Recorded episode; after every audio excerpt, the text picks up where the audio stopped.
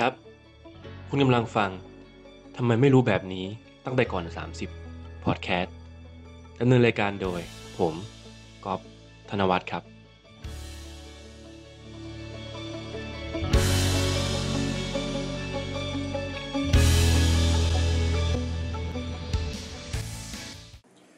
คนเราทุกคนเนี่ยต้องการการยอมรับจากสังคมนะครับ ไม่ว่าจะเป็นที่ทำงาน ที่โรงเรียนที่บ้านหรือว่าทุกๆที่ การที่สังคมยอมรับ การที่ทุกคนชื่นชอบเรา หรือการที่ทุกคนมองว่าเราเป็นส่วนหนึ่งของอะไรก็ตามที่เราอยู่ในสิ่งแวดล้อมนั้นเนี่ย มันทำให้เรารู้สึกมีความสุขและสามารถทำงานหรือว่าใช้ชีวิตอยู่ได้อย่างมีความสุข วิธีการที่เราจะทำให้คนอื่นเนี่ยยอมรับแล้วก็ชอบในตัวเรา คือยอมรับเนี่ยต้องเป็นอยู่ในระดับที่เรียกว่าปกติสามารถทำงานกับผู้อื่นได้อยู่ในครอบครัวได้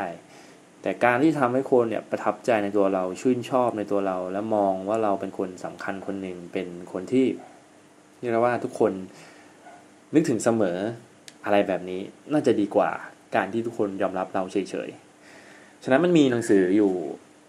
หลายเล่มด้วยกันที่เขียนเกี่ยวกับการทำให้คนอื่นเนี่ยประทับใจในตัวเราชอบในตัวเราหรือว่า ทำให้เราเนี่ยเป็นที่ชื่นชมของบุคคลรอบข้าง การที่เป็นที่ชื่นชมหรือว่าการยอมรับจากรอบข้างมากกว่าปกติ นิดนึงเนี่ย มันจะมีผลในหลาย ๆ เรื่องกับชีวิตเลยนะครับ ไม่ว่าจะเป็นความสุขในการใช้ชีวิต ความสุขในการทำงาน การทำงานให้ราบรื่น การเลื่อนขั้นเลื่อนตำแหน่ง หรือว่าการที่เราเนี่ยได้แสดงศักยภาพออกมาอย่างเต็มที่ โดยที่ทุกคนเนี่ยไม่ได้รู้สึกว่า เราเนี่ยบวดเก่งหรือว่าอะไรแบบนี้ คือจริง ๆ แล้วเนี่ย คนที่เก่งอย่างเดียว แต่ว่าไม่ได้ไม่ได้รับการที่แบบว่ายอมรับจากคนรอบข้างเหมือนเป็นที่ชื่นชอบอะไรแบบนี้ด้วยนะเขาจะมองว่าเป็นคนที่ หรือว่าดูหน้าหมันไส้อะไรแบบนี้นะครับ แต่ถ้าเป็นคนที่ทุกคนชื่นชอบเนี่ยไม่ว่าคุณจะทำอะไร คุณจะแสดงออก คุณจะทำงานได้ดีอะไรแบบนี้ทุกคนก็จะมองว่าเป็นเรื่องที่น่าชื่นชม ฉะนั้นการที่ทำให้ทุกคนชื่นชอบเราเนี่ยเป็นสิ่งที่ดี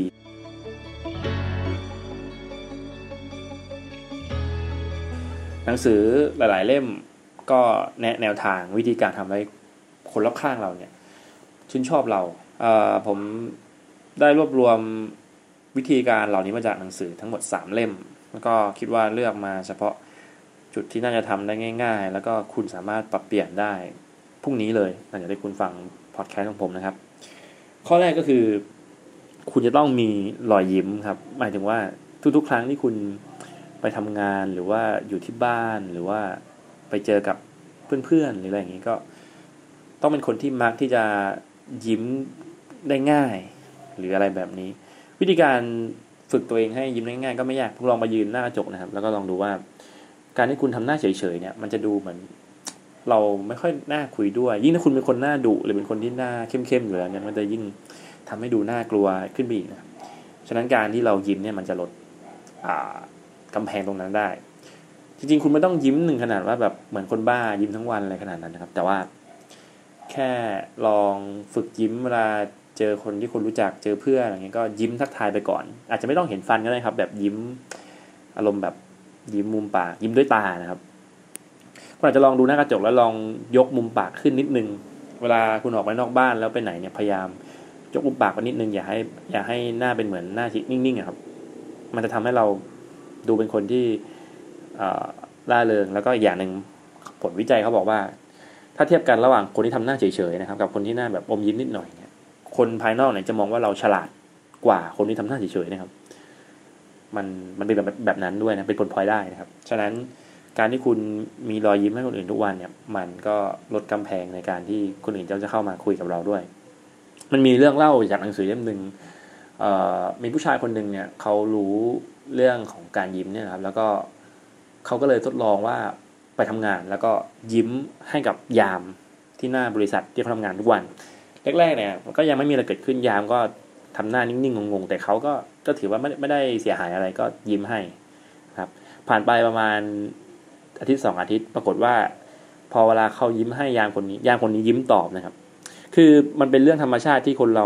เวลายิ้มให้ใครแล้วสุดท้ายแล้วเขาก็จะค่อย ๆ รู้สึกดีกับเราไปเอง คือพอเป็นอย่างนี้เนี่ยเห็นไหมครับว่าเรื่องดีเรื่องแรกในการไปที่ทำงานเนี่ยก็คืออย่างน้อยๆเนี่ยพี่รอพออะไรอย่างนี้เขาก็ยิ้มให้เราแล้ว ซึ่งมันไม่ต้องพูดถึงว่าในอนาคตถ้าเราจะลองเพิ่มเป็นการทักทายอย่างเช่นแบบยิ้มแล้วก็สวัสดีครับ หรือว่าเข้าไปพูดคุยถามชื่อนู่นนี่นั่นอย่างวันเล็กวันน้อยสุดท้ายแล้วเราก็จะมีคนที่ เขาประทับใจในตัวเรา เพราะว่าลองคิดดูครับว่าจะมี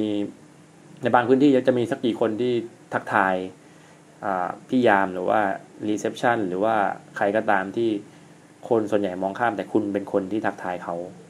ก็จะทำให้คุณพิเศษกว่าคนอื่น นั่นนั่นคือข้อข้อแรกมันมันเป็นเรื่องเล่าที่อยากเล่าให้ฟังว่าข้อดีของการยิ้มเนี่ยมันมันดีนะครับหรือถ้าคุณลองมองไปรอบๆตัวที่ทำงานอย่าง คุณเห็นเพื่อนที่หน้าบึ้งตลอดเวลาหรือหน้าตึงๆกับอีกคนหนึ่งที่เขาจะมักที่จะเป็นคนที่ยิ้มอะไรเงี้ยคุณจะเห็นได้ว่าสองคนเนี้ย บรรยากาศรอบตัวจะแตกต่างกันเลย แล้วก็คนจะมักจะชอบเข้าไปคุยกับคนที่ยิ้มง่ายมากกว่านะครับ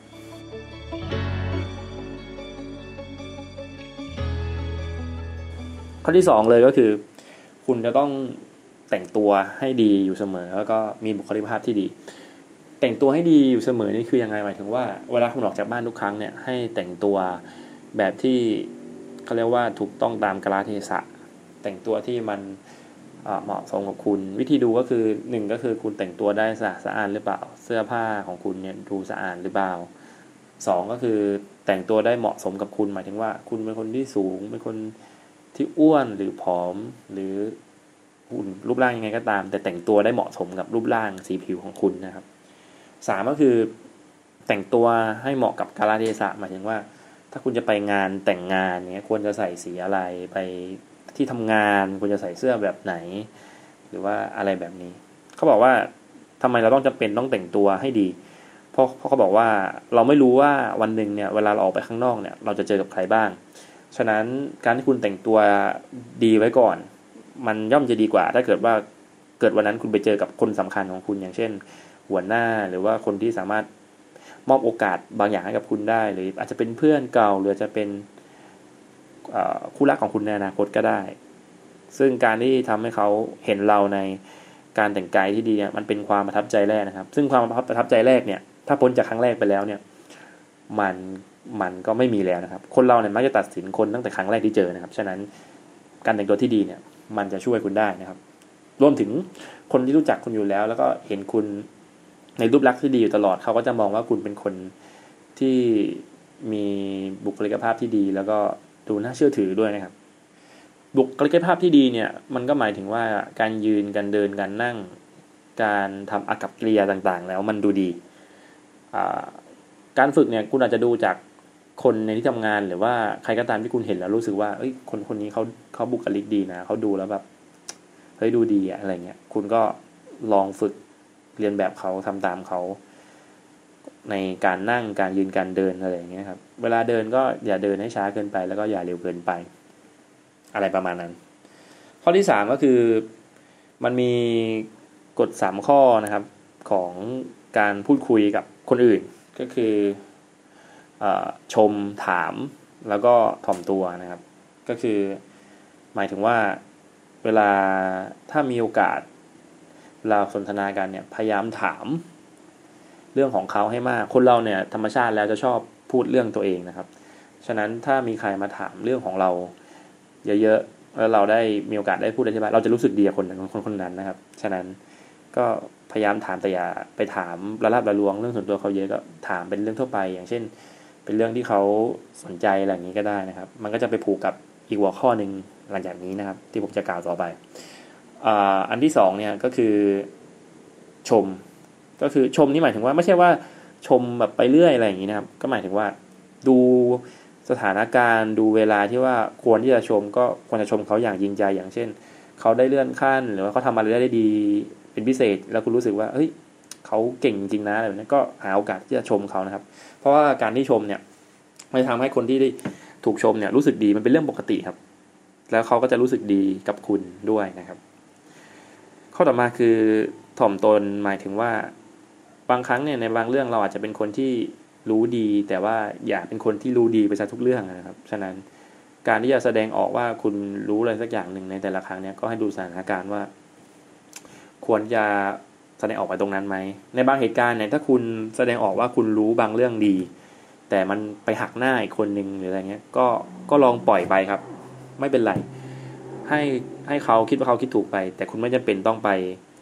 อ่าไป เถียงไปต่อสู้กับเขาเพื่อที่คุณชนะ ชนะตรงนั้นมันไม่ได้เลยเลยครับ มันมีแต่เราแพ้ครับ เพราะเราทำให้เขารู้สึกไม่ดีกับเรา ฉะนั้นก็ก็ถ่อมตนแล้วก็แสดงออกในเวลาที่คนอื่นขอความเห็น แบบนั้นจะดูดีกว่ามากเลยนะครับ ข้อต่อมาทีนี้เรื่องของการเลือกหัวข้อการสนทนาเมื่อกี้เหมือนที่ผมบอกว่า กับเกี่ยวโยงกับเมื่อกี้ก็คือการถามนะครับเวลาเราคุยกับใครสักคนเนี่ย ถ้าเรารู้ว่าเขาเนี่ย ชอบเกี่ยวกับอะไร หรือว่าสนใจกับเรื่องอะไรพิเศษ เราก็ควรที่จะถามในเรื่องที่เขาสนใจเป็นพิเศษ คือคนเราเนี่ยพอถามในเรื่องที่สนใจเป็นพิเศษเนี่ย มันก็จะอยากเล่า มันก็จะอยากถ่ายทอด แล้วคุณก็แค่ทำหน้าที่เป็นผู้ฟังนะครับที่ดี ซึ่งก็จะจะเกี่ยวโยงกับอีกหัวข้อนึงฉะนั้นคุณก็ลองดูว่าอย่างคนที่ชอบพูดเรื่องฟุตบอลอย่างนี้ ถ้าคุณรู้แล้วก็ถ้าคุณรู้ว่าเขามีทีมโปรทีมไหนก็เมื่อวานทีมนั้นเตะชนะก็อาจจะเข้าไปคุยหน่อยว่าเฮ้ยเมื่อวาน ฟุตบอลคู่นั้นเนี่ย ทีมนั้นชนะนะนู่นนี่นั่นอะไรแบบนี้ก็ว่ากันไปหรืออาจจะเขาเป็นคนชอบต้นไม้ก็อาจจะเข้าไปถามเขาประมาณว่าเอ้ยวันก่อนเมื่อวานผมไปเห็นต้นบอลสี เหมือนที่เขากำลังเล่นกันอยู่ตอนนี้นะครับ เอ้ยเขามีวิธีดูยังไงนะ ว่าต้นไหน มีราคาต้นไหนที่มีราคา ถ้าเกิดว่าคุณรู้ว่าเพื่อนของคุณเนี่ยก็เล่นต้นไม้ชนิดนี้อยู่เหมือนกันหรืออะไรแบบนี้นะครับ ไปขอความรู้จากเขา คุณก็ได้ความรู้ด้วย แล้วก็ทำให้เขารู้สึกดีด้วยมันดีสองเด้งเลยครับ แล้วก็เวลาไปคุยเนี่ยก็พยายามอยากคุยนานมาก พอบทสนทนากำลังสนุกสนานเลยก็อย่ายืดเยอะมากมายก็พยายามขอขอตัวไปทำธุระอะไรอย่างนี้ก็ว่าแม้ว่าจะไม่มีนะครับก็อย่าไปคุยนานมากจนเกินไปเพื่อที่ สุดท้ายแล้วถ้าเกิดว่าคุณคุยไปเรื่อยๆพอมันหมดเรื่องหรือว่าอะไรแบบนี้นะครับ มันทำให้ความรู้สึกสุดท้ายก่อนที่จะจากกันมันมันดูไม่โอเค ประมาณประมาณนั้นนะครับ อยากให้ให้ให้เราเป็นคนที่คุยสนุกอยู่ตลอดแล้วก็ เขาอยากคุยกับเราอยู่เสมอ มันจะทำให้เขารู้สึกดีกับเรามากเลยนะ เราจะกลายเป็นคนที่สัพิเศษมากๆเลย ข้อต่อมานี่ก็คือฟังมากกว่าพูด อย่างที่ผมบอกเมื่อกี้ว่า การที่เราจะสนทนากับใคร ถ้าเหมือนเราชักจูงเรื่องที่น่าสนใจอะไรไปแล้วเนี่ย การที่เราฟังมากๆกว่าพูดเนี่ยมันเป็นสิ่งที่ดี เขาบอกว่า ให้คุณลองสังเกตดูรอบๆตัวเพื่อนสนิทของคุณเนี่ย ส่วนมากจะเป็นคนที่ฟังได้เก่งกว่าพูดนะครับ เพราะคุณเนี่ยจะชอบไประบายกับเขาอะไรเงี้ยแล้วเขาก็เป็นผู้ฟังที่ดี คน เหล่านี้มักจะเป็นเพื่อนสนิทของคุณลองสังเกตดูนะฉะนั้นการที่คุณไปฟังคนอื่นพูดให้มากกว่าพูดเนี่ย มันจะมีประโยชน์กับคุณมาก มันมีภาษีกับคุณมากเลยนะครับ เขาจะรู้สึกดีกับคุณ ข้อต่อมาก็คือจำชื่อจำรายละเอียดของคนรอบตัวของคุณ ยิ่งคุณจำชื่อคนได้มากเท่าไหร่ มันก็จะเป็นผลดีกับคุณนะครับ เวลาคนเราเนี่ยถูกเรียกชื่อของตัวเองเนี่ย จะรู้สึกดีนะครับ อย่างถ้าสมมติว่าคุณรู้จักกับนายกแล้วก็ไม่ได้เจอกันประมาณสองสามเดือนแล้ว อาจจะทำงานกันคนบริษัท แล้วก็รู้จักกันในทางธุรกิจอะไรแบบนี้แล้วพอมาวนมาเจอกันอีกครั้งหนึ่งคุณอาจจะเข้าไปทักทายกับนายกอาจจะเป็นการเจอข้างนอก โดยที่แบบว่าไม่ได้เจอกันในงานนะครับ แต่เหมือนที่ผมบอกว่าเนี่ยถ้าคุณแต่งตัวดีเห็นไหมครับ เราไม่รู้ว่าในแต่ละวันเราจะเจอกับอะไรบ้างนายกอาจจะเป็นลูกค้าหรืออาจจะเป็นคนที่มีเขาเรียกว่าสร้างโอกาสให้กับคุณในอนาคต คุณก็อาจจะเข้ามาทักทายแล้วก็เรียกด้วยชื่อของเขาแล้วคุณจำชื่อเขาได้ มันจะทำให้เขารู้สึกดีว่าเฮ้ยคุณจำชื่อเขาได้นะอะไรแบบนี้ แล้วคุณอาจจะจำรายละเอียดดีเทลกับเขาไว้ด้วย อย่างเช่นเฮ้ยคุณรู้ว่านายกเนี่ยชอบตีกอล์ฟนะแบบนี้ก็เฮ้ยก็อาจจะเข้าไปทักทายแล้วก็ถามว่าช่วงนี้ได้ไปตีกอล์ฟบ้างหรือเปล่าอะไรอย่างเงี้ย ถ้ามีเวลาก็แบบไปตีกอล์ฟกันบ้างไหมอะไรอยากจะชวนไปกินกาแฟนี่นั่นอะไรแบบนี้นะถ้าเขาเป็นคนชอบกินกาแฟ อะไรแบบนี้ ทักทายพอเป็นพิธีแล้วก็จากไป เขาจะรู้สึกดีกับคุณมากเลยข้างหลังนี่เขาเราเจอกับเขาในเรื่องของธุรกิจอะไรแบบนี้คุณพอจะนึกออกใช่ไหมครับว่าเขาก็จะรู้สึกว่าการคุยในเรื่องธุรกิจมันก็จะง่ายขึ้น มันมีผลประโยชน์ จริงๆมันเป็นผลประโยชน์นะครับ แต่ว่าไม่อยากให้มองอย่างนั้น แล้วก็ยกตัวอย่างอย่างเช่น เพื่อนเก่าหรือว่าใครก็ตามหัวหน้า เหมือนกันถ้าคุณรู้ว่าเขามีลูกเนี่ยอาจจะถามไถ่ถึงลูกเขา เป็นยังไงบ้างครับ ลูกคนโตนี้อยู่ชั้นไหนแล้วนี่นั่นอะไรแบบนี้ มันทำให้ให้เขารู้สึกว่าเขาสำคัญคุณใส่ใจเขา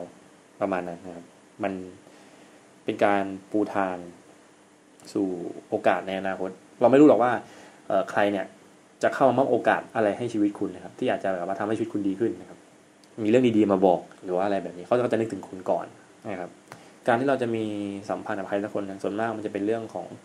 การพูดคุยในเรื่องที่เขาเรียกว่าไม่ได้เป็นเรื่องของสาระมากมาย แต่จะเป็นเรื่องของเรื่องทั่วไปเรื่องของงานอดิเรกสิ่งที่สนใจเป็นเป็นถ้าส่วนใหญ่ ฉะนั้นการคุยในเรื่องเล่นๆนะครับมันมีผลมากมันมีหนังสือเล่มหนึ่งเรื่องอย่าเป็นคนเก่งที่คุณไม่เป็น คือเขายกตัวอย่างว่าทุกทุกธุรกิจหรือว่าทุกๆความสัมพันธ์ในโลกนี้มันเกิดขึ้นจากการคุยเล่นนะครับ อย่าง เขายกตัวอย่างให้ฟังอย่างผู้บริหารเวลาเขาไปเจอกันนัดเจอกัน เพื่อจะเจรจาธุรกิจกันเนี่ยเขาไม่ได้พูดเรื่องธุรกิจกันทั้งชั่วโมงนะครับเขาคุยเรื่องอื่นกัน แล้วเขาคุยเรื่องธุรกิจกันในตอนท้ายแค่สิบนาที เพราะว่าเขามองว่าความสัมพันธ์มันมาก่อนธุรกิจครับ แล้วก็